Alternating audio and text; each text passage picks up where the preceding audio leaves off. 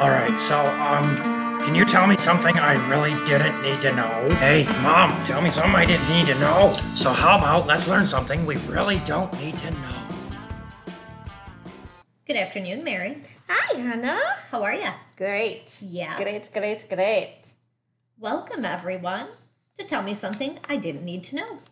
I am Mary Swartz. I'm Hannah Green. Woohoo! Thanks for sharing some time with us today. We are so happy to have you here with us. I know. It's beautiful. It is Uh, beautiful. The sun is shining. The weather is great. About three quarters of the way through June. Happy Father's Day, everybody. If you are a father, a stepfather, happy Father's Day to you. If you're not, happy Sunday. That's right. Enjoy the day. You definitely deserve it. What are we drinking, Mary? That's a very good question, Hannah. What are we drinking? I don't know. You tell me. Whatever we like.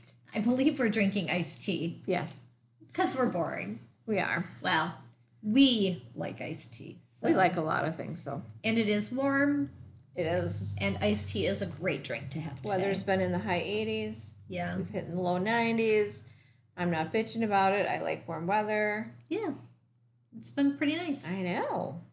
All right, what do we got going on on the other podcast this week, Mary? Oh, so on Wednesday, Murder, Mischief, and Moscato is coming out with The Wrong Place at the Wrong Time. Ooh, I know, it sounds mysterious. Uh, it is really about a 27 year old disappearance that gets solved. yes, it does. And uh, we also cover historic medicine, treatment, or torture.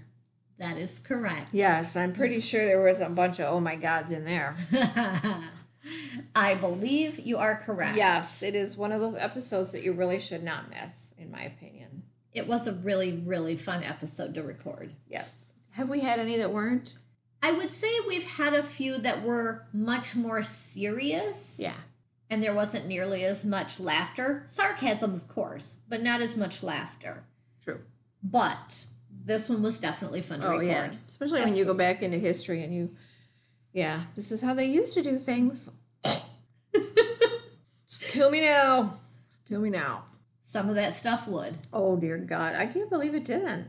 Or if it did, they didn't figure it out, honestly. Oh, the things that we know now that we didn't know then. Mm-hmm. Well, one of the cool things is that a number of years ago, you and I went through a very small rural museum. And part of the museum, they had turned into, um, was it a, called an apothecary type Yes. replica Yes. Uh, with actual prescriptions and stuff? And it was horrifying. I mean, not like gross horrifying. It was horrifying that air quotes knowledgeable people men wrote these prescriptions for things that will just kill you and people took them Oh yeah. religiously Absolutely. When you read the ingredients, take some cocaine yeah, yeah, yeah, exactly. Um, and not just that, but like laudanum. That was a huge, Oh, huge, huge thing. huge thing. i think todd is trying to fly over here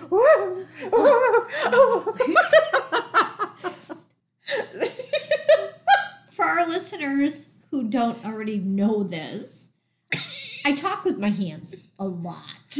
she was talking not just with her hands but her arms were in motion too It's very emphatic. yes she is Yeah, it just was, it's very interesting to me to go back and revisit history and the things that, as you said, educated, knowledgeable people, people who went to college to learn this stuff, believed to be true. So, And at that point in time, it probably was. I mean, in in their day and age, it probably was. It just is a little bit on the horrifying side now because we know so very, very, very much more yes, absolutely. than we used to. Absolutely. That having been said, there's Yeah. actually a lot to some of the ancient medicine that was very wise and Yeah. still holds true and makes for great therapy and Yes. treatments today still. Oh yeah, and I'm very much into that kind of stuff. I'm very much into the don't take prescriptions unless you absolutely positively have to. Well, for those of our listeners who aren't aware, I actually work at a health store. So a lot of the things that I help people with stem from ancient medicine. And it is, it's very interesting to learn. It is. All right, Mary, do you have a national day for us today? I do. I do. us. My Tell us. national day is pronounced Queenamon. National Queenamon Day. Is that where we put a crown on a man and call him a queen? You could. In a, like a Jamaican accent? You could. Queen Amon. But he'd have to be eating a round crusty cake while he is doing that. Ooh, I like cake. I know. Um, Queenamon. It's National Queen Queenamon Day. I kind of like that word. Um, each year celebrates a round crusty cake made with a yeast raised dough. Ooh, like a donut. No, not like a donut. Bakers create the cake by folding layers of butter and sugar inward, similar to a puff pastry or Ooh, or a croissant. yum. They slowly bake the resulting cake until the butter puffs up the dough, creating a layered aspect to, of it, and then it caramelizes the sugar inside. It sounds similar to baklava. Could be. Yum. Queen Amon comes from Breton words for cake and butter. Queen for cake, amand for butter. So in Brittany, which is in France, Queen amand is a popular and traditional pastry. It originated in 1860 when flour was scarce, but butter was very abundant. If you like croissants and you like glazed donuts, you're just gonna love Queen Amands because the flaky, buttery texture. I'm making myself hungry. I know, I feel like I need to get in the car and go to the bakery I now. know. Me too. There's a My bakery mouth- down the road that sells deep fried cinnamon rolls that are as big as dinner plates. We'll be right back. uh, anyway, yeah, my mouth is like going, mm, give me some of that. The flaky, buttery texture of the croissants meets the sugary, sweet topping of a donut, but it's not a cronut. It's a queenamon, and it's been around a lot longer too. I kind of want to find one of these I just to be able to try it. I know. Or Google it, and we can make our own. That sounds awesome. I know. Okay, if we try this, we'll let you know how it turns out. And we learned a new word. Yeah. Well, my day is perfectly paired with your day. All right. My day is National Ice Cream Soda Day. Ooh, we're gonna get fat today. Yeah.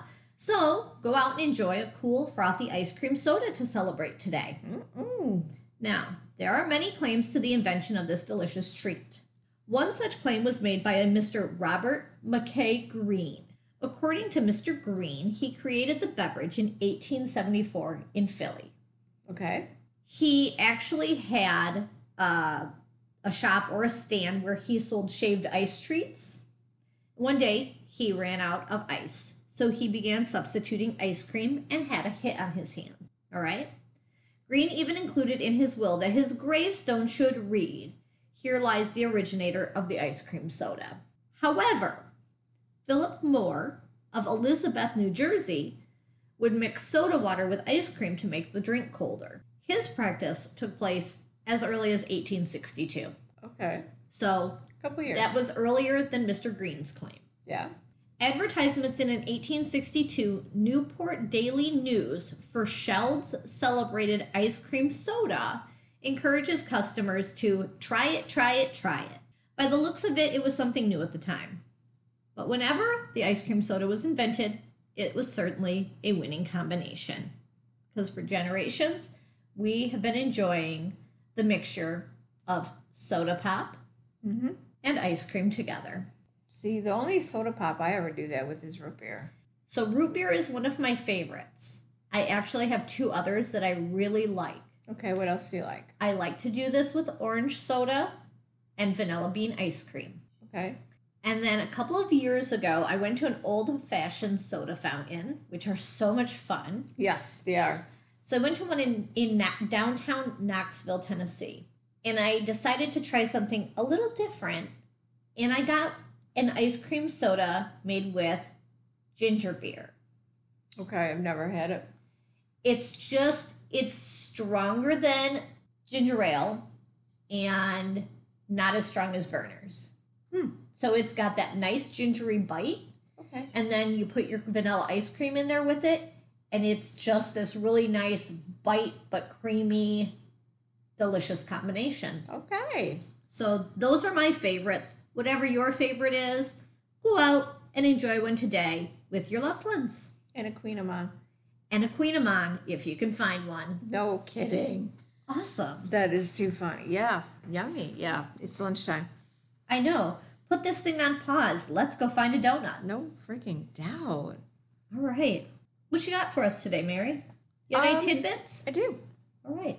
A manager at an Ohio library said a man who checked out a Bob Dylan record returned the borrowed item through the mail. Are we talking vinyl record? Yes, ma'am. I don't think that returning it by mail is necessarily the best approach, but okay. Go Four- on. 48 years later. Oh my gosh. well, at least they got it back.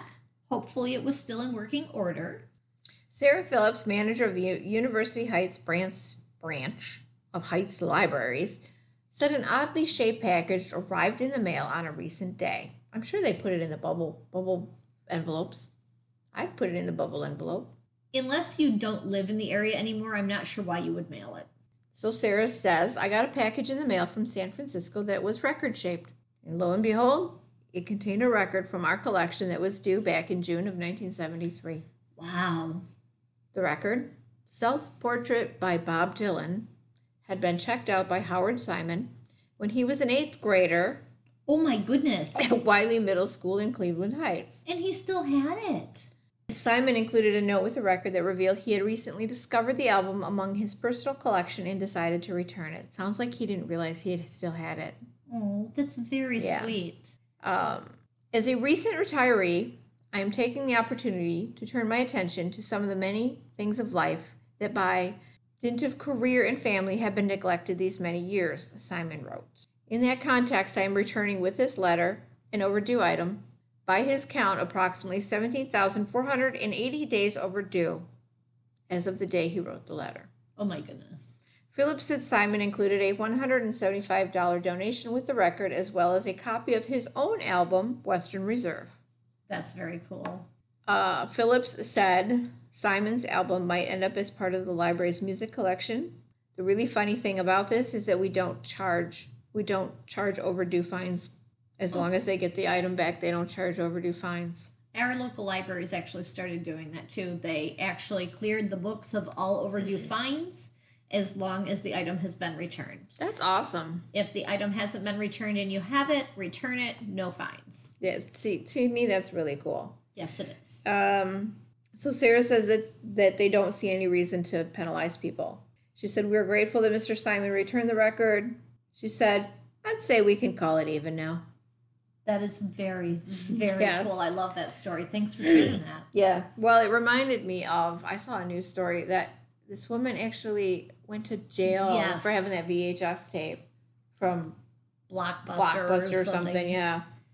From like 1992 or something. Yeah. Yeah. Please, it's a VHS tape. They wrote even- it off. I was going to say, well, first of all, Blockbuster no longer even exists. VHS tapes, VHS tapes are no longer a thing.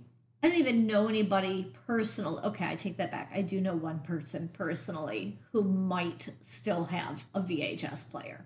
trying to remember his name. It's a him, isn't it? It's Bill. That's I was trying to remember his name. For some reason his name wouldn't come to my head. He's the only person I would know that would have one. And like I said, maybe. At least one, if not more. Maybe. maybe. Yeah. Very cool. yeah. Have you a story for us today, Mary? I do. I do. I do. I always have something anyway. All right. You have a story, and then I have a story. Okay. 'Cause I, you went first last time. I'll go first this time. Yeah. Too hot to handle. Ooh. I know. If you had picked up just about any newspaper in the United States back in the March of 1923, Oh, my lord. You would have read about the woman that the press nicknamed Fever Girl. Okay. Do you want to guess what state this is located in? Is this Pennsylvania by chance? no, what's your second state? Michigan. Yes, it is. Oh, my goodness. Fever Girl was 30 year old Evelyn Lyons, and at the time she resided at 509, she doesn't live there anymore, South 9th Street in Escanaba, Michigan. For those of you who are unaware, Escanaba is a way, way up in the very top of the Upper Peninsula of Michigan. Yes, and if she was still alive, she'd be like 113 right now. So, just who is Evelyn anyway? Who was she? We don't really know a whole lot about her except for the fact that she was Fever Girl. Okay. What made Evelyn famous was her unusual medical condition. As I mentioned, she was incredibly hot. That's why they called her Fever Girl. Not necessarily in the looks department either, but temperature wise. Uh, Evelyn had been suffering from an extremely high fever, one that maxed out the clinical thermometers that were typically used at the time, which maxed out at 110 degrees Fahrenheit. Oh my God. How was her brain not cooking? Seriously. That's a damn good question. The amazing part of her story was that while most people would have suffered brain damage, organ damage, or had been killed by such a high fever, Miss Lyons was still conscious. She had maintained her full appetite, Oh my and she seemed to be completely rational. What the heck? Crazy. The story goes that she had initially caught the flu, which developed into full blown pneumonia. And for a period of about two weeks, Evelyn had a fever of 107.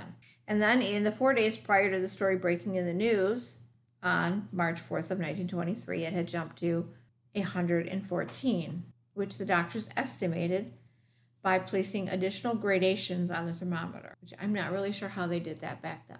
Because Me their either. thermometers maxed out at 110. Right. So somehow they added something to the thermometer to make it go higher. I'm not Oh positive. my gosh. I know. It's crazy.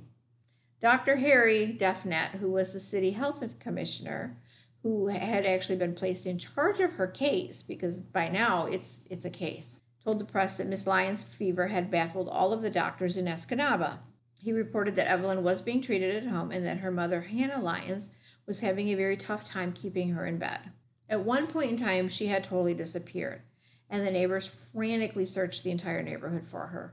And they found Evelyn about an hour later, dressed only in a nightgown, lying in a snowbank in an alley near her home. Uh, yeah, I imagine with a fever that high, you would be desperate. You'd be to- doing anything. Yeah, Anything. yeah.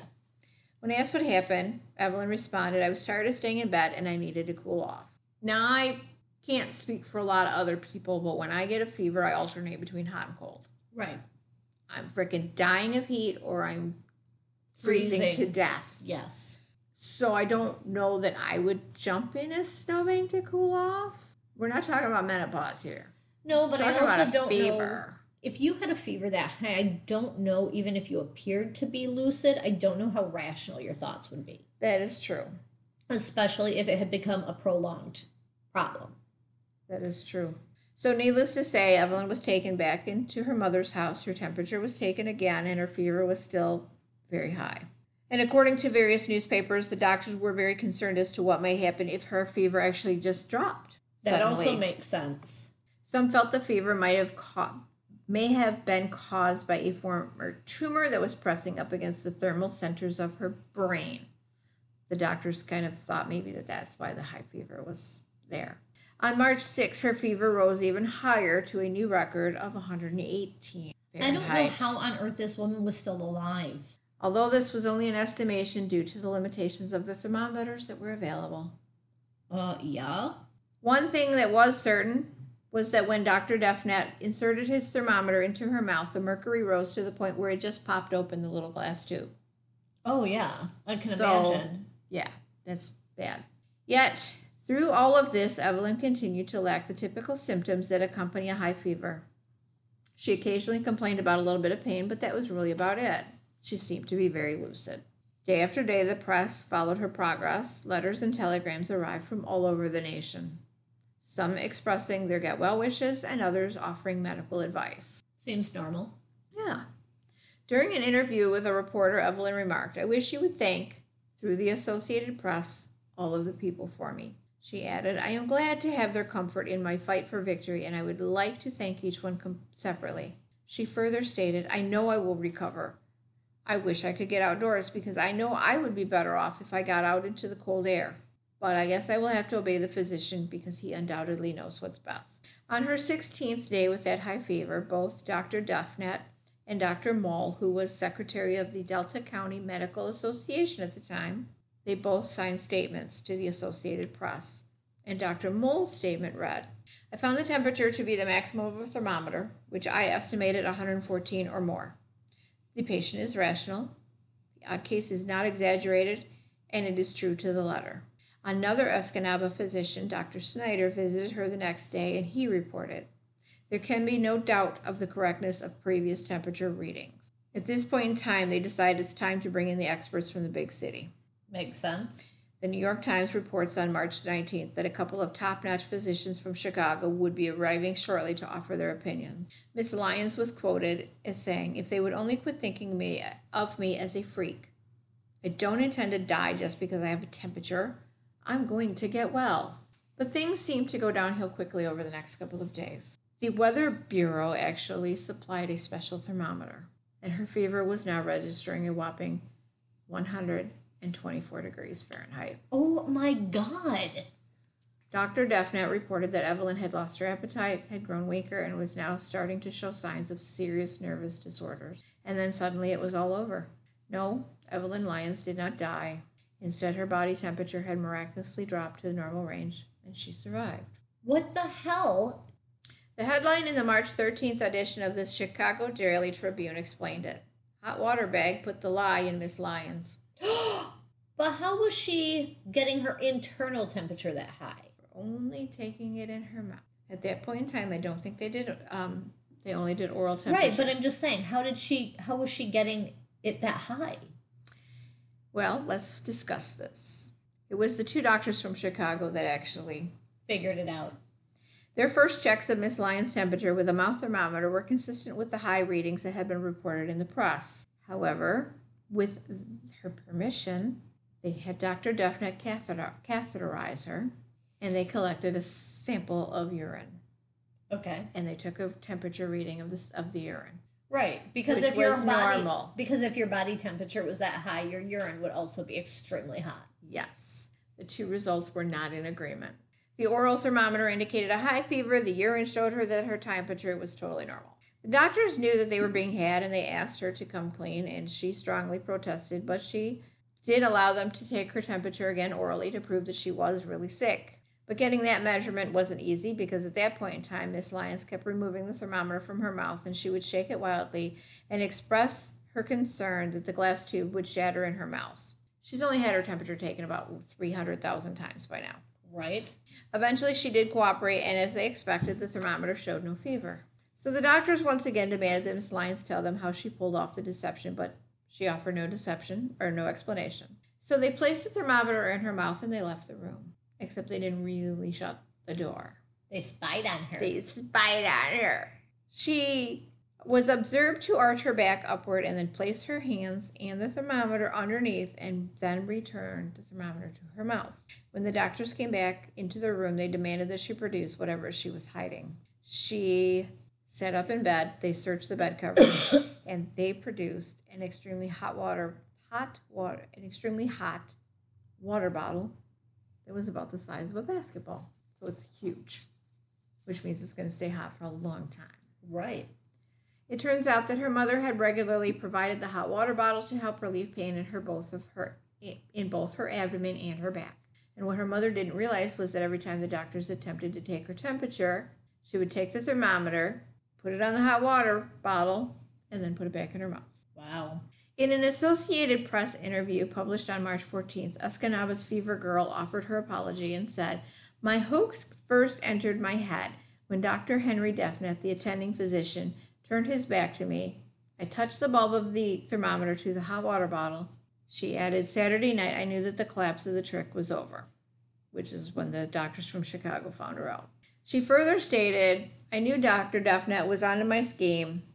I was so clumsy, so clumsy, and then they caught me. And yet, by the end of the day, she was already denying the whole thing.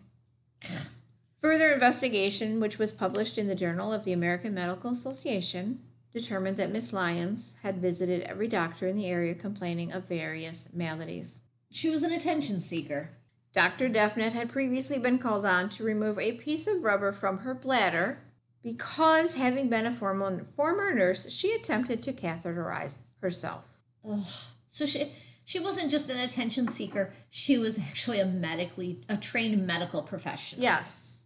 She proved to be such an annoyance during that whole procedure that she had become a persona non grata at the hospital.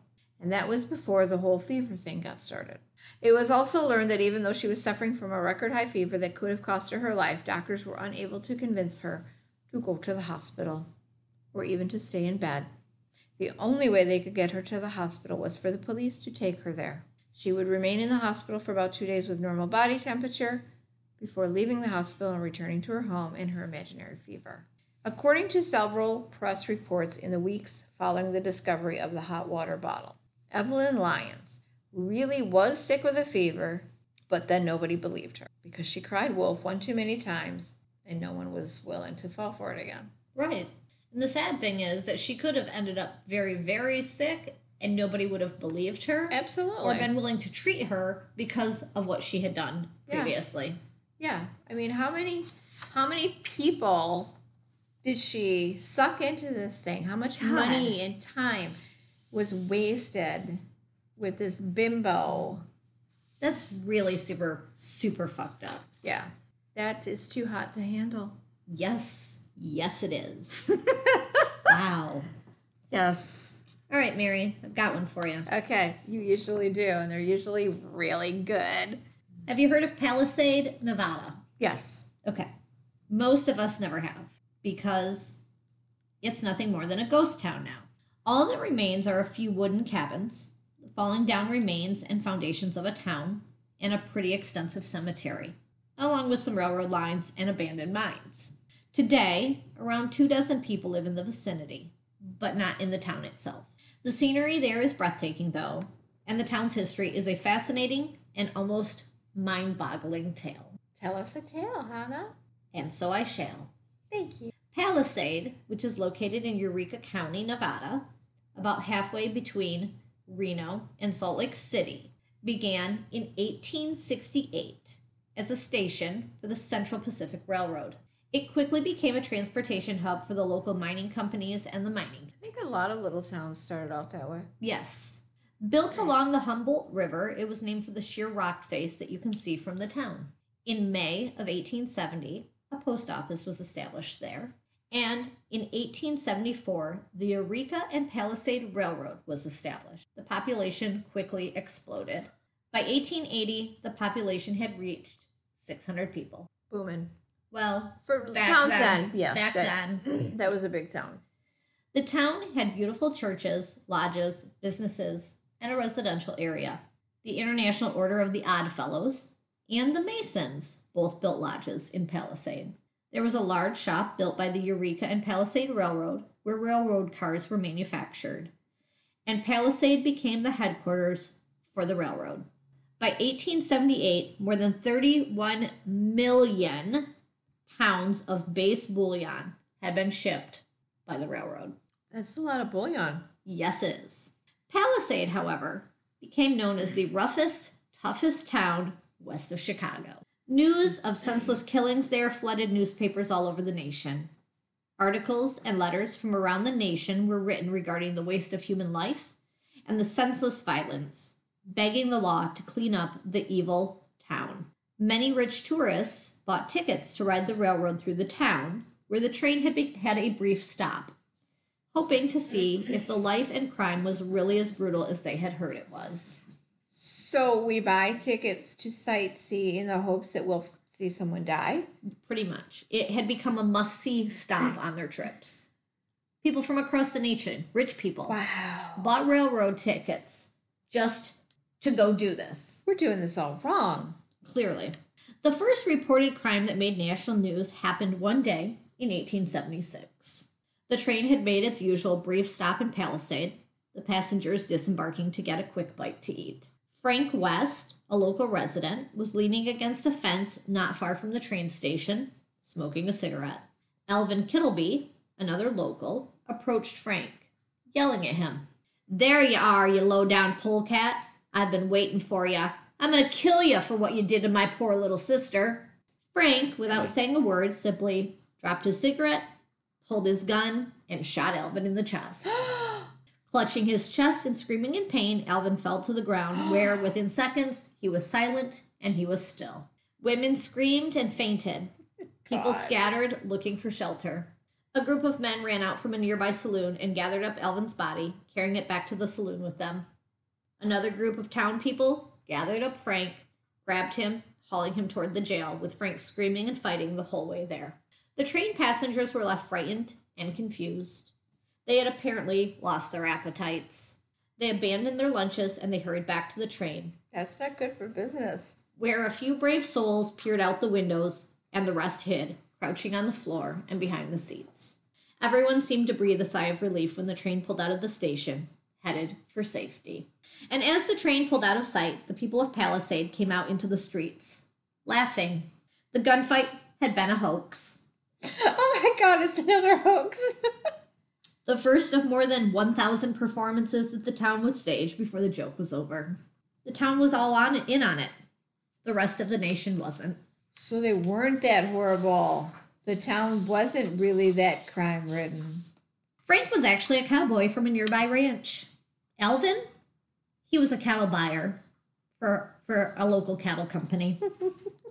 the town continued to stage bank robberies, shootouts with the sheriff, Oh my god.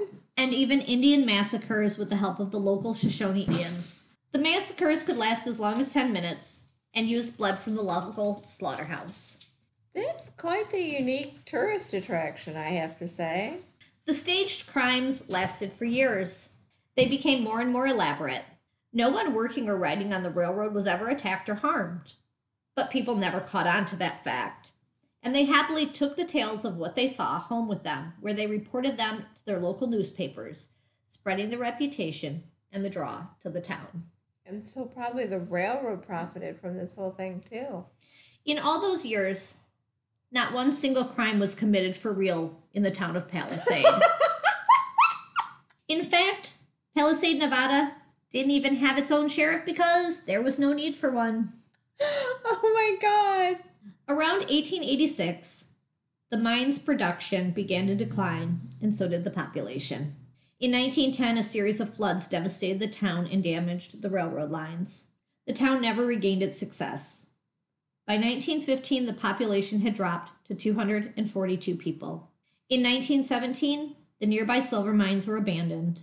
In 1932, Palisade may have been the site of an assassination attempt on President Herbert Hoover's life. There is some dispute about that, however.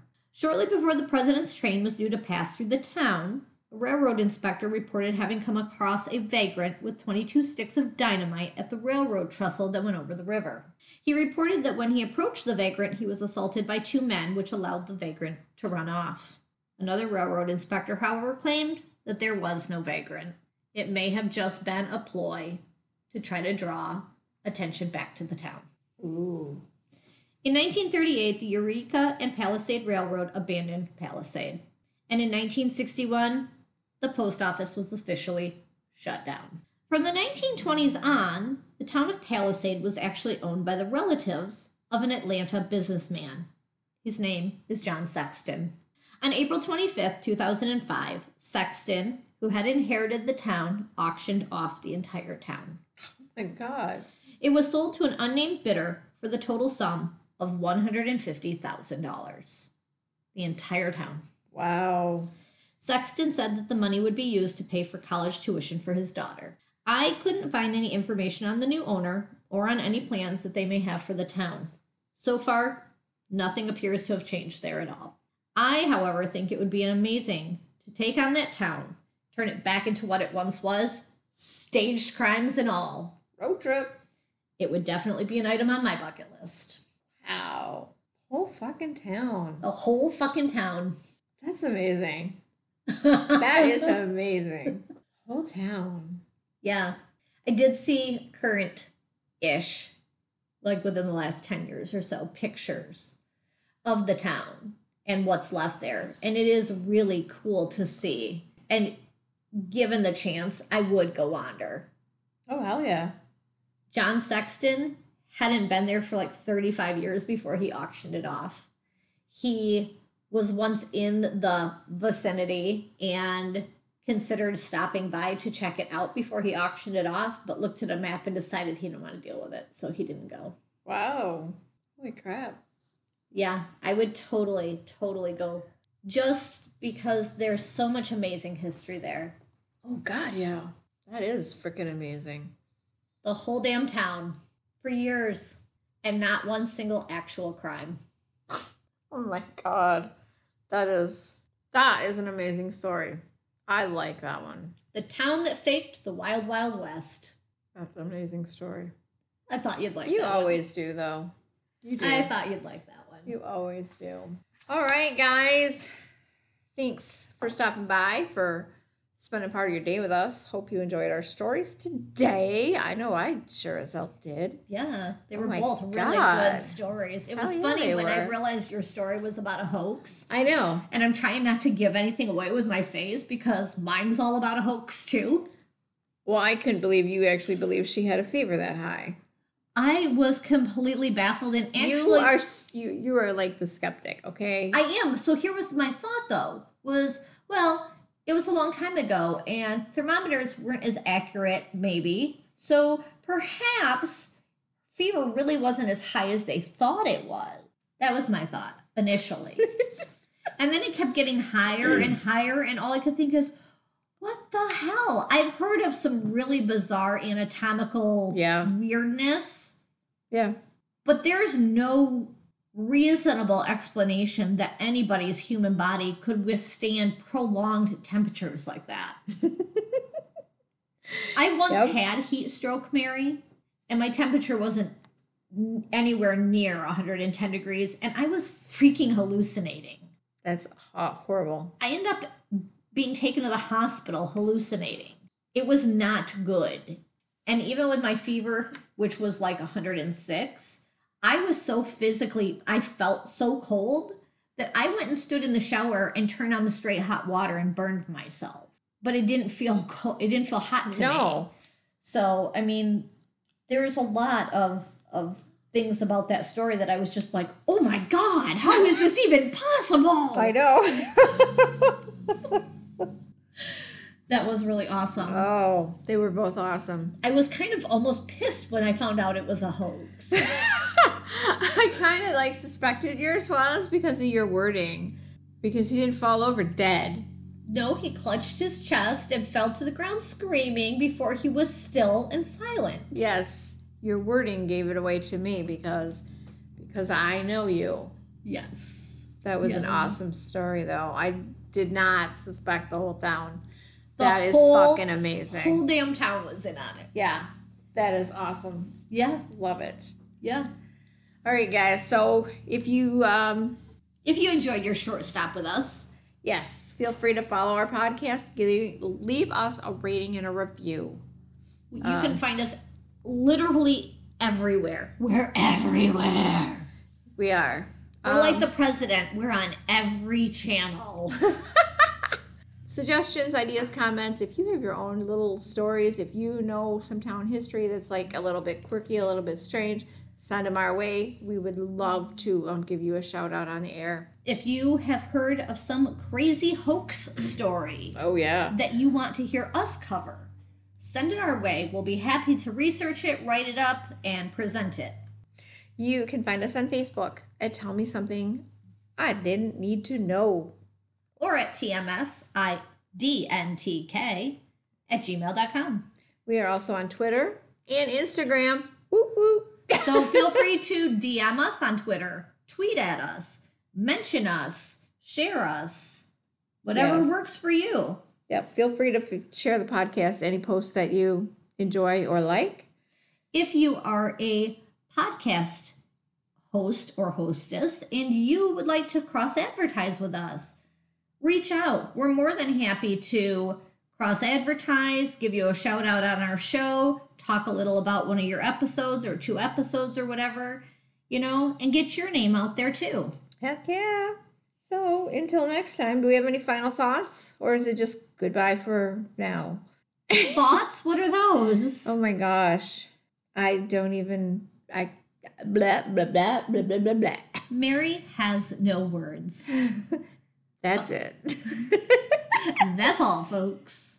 I'm can't even do it. Blah, blah, blah, blah, blah, blah, blah. Anyway, until next week, guys. Thanks. Bye.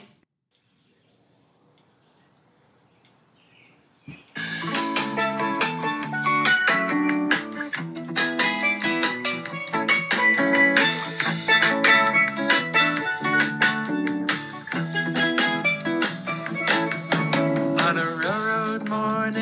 Starlit summer sky grew lighter by inches as the hours inched by. With a clack of the rails, the city came into view. With the wind in my sails, I made my way up to you. Oh, Nancy Ann, oh, Nancy Ann, I'll do what I can. I'll do everything that I can to be a good man. Your sweet loving man. Oh, Nancy, Nancy Ann. Walking up Broadway with your hand in mine. Never felt better, never felt so fine. The light in the park had that crystalline glow that you only see sometimes when you know what you know. Oh, Nancy Ann, oh, Nancy Ann, I'll do what I can. I'll do everything that I can to be a good man. Your sweet loving man. Oh, Nancy, Nancy Ann. And how can it be that you know just what to say whenever I need you in the night or the day? How could I love you any more than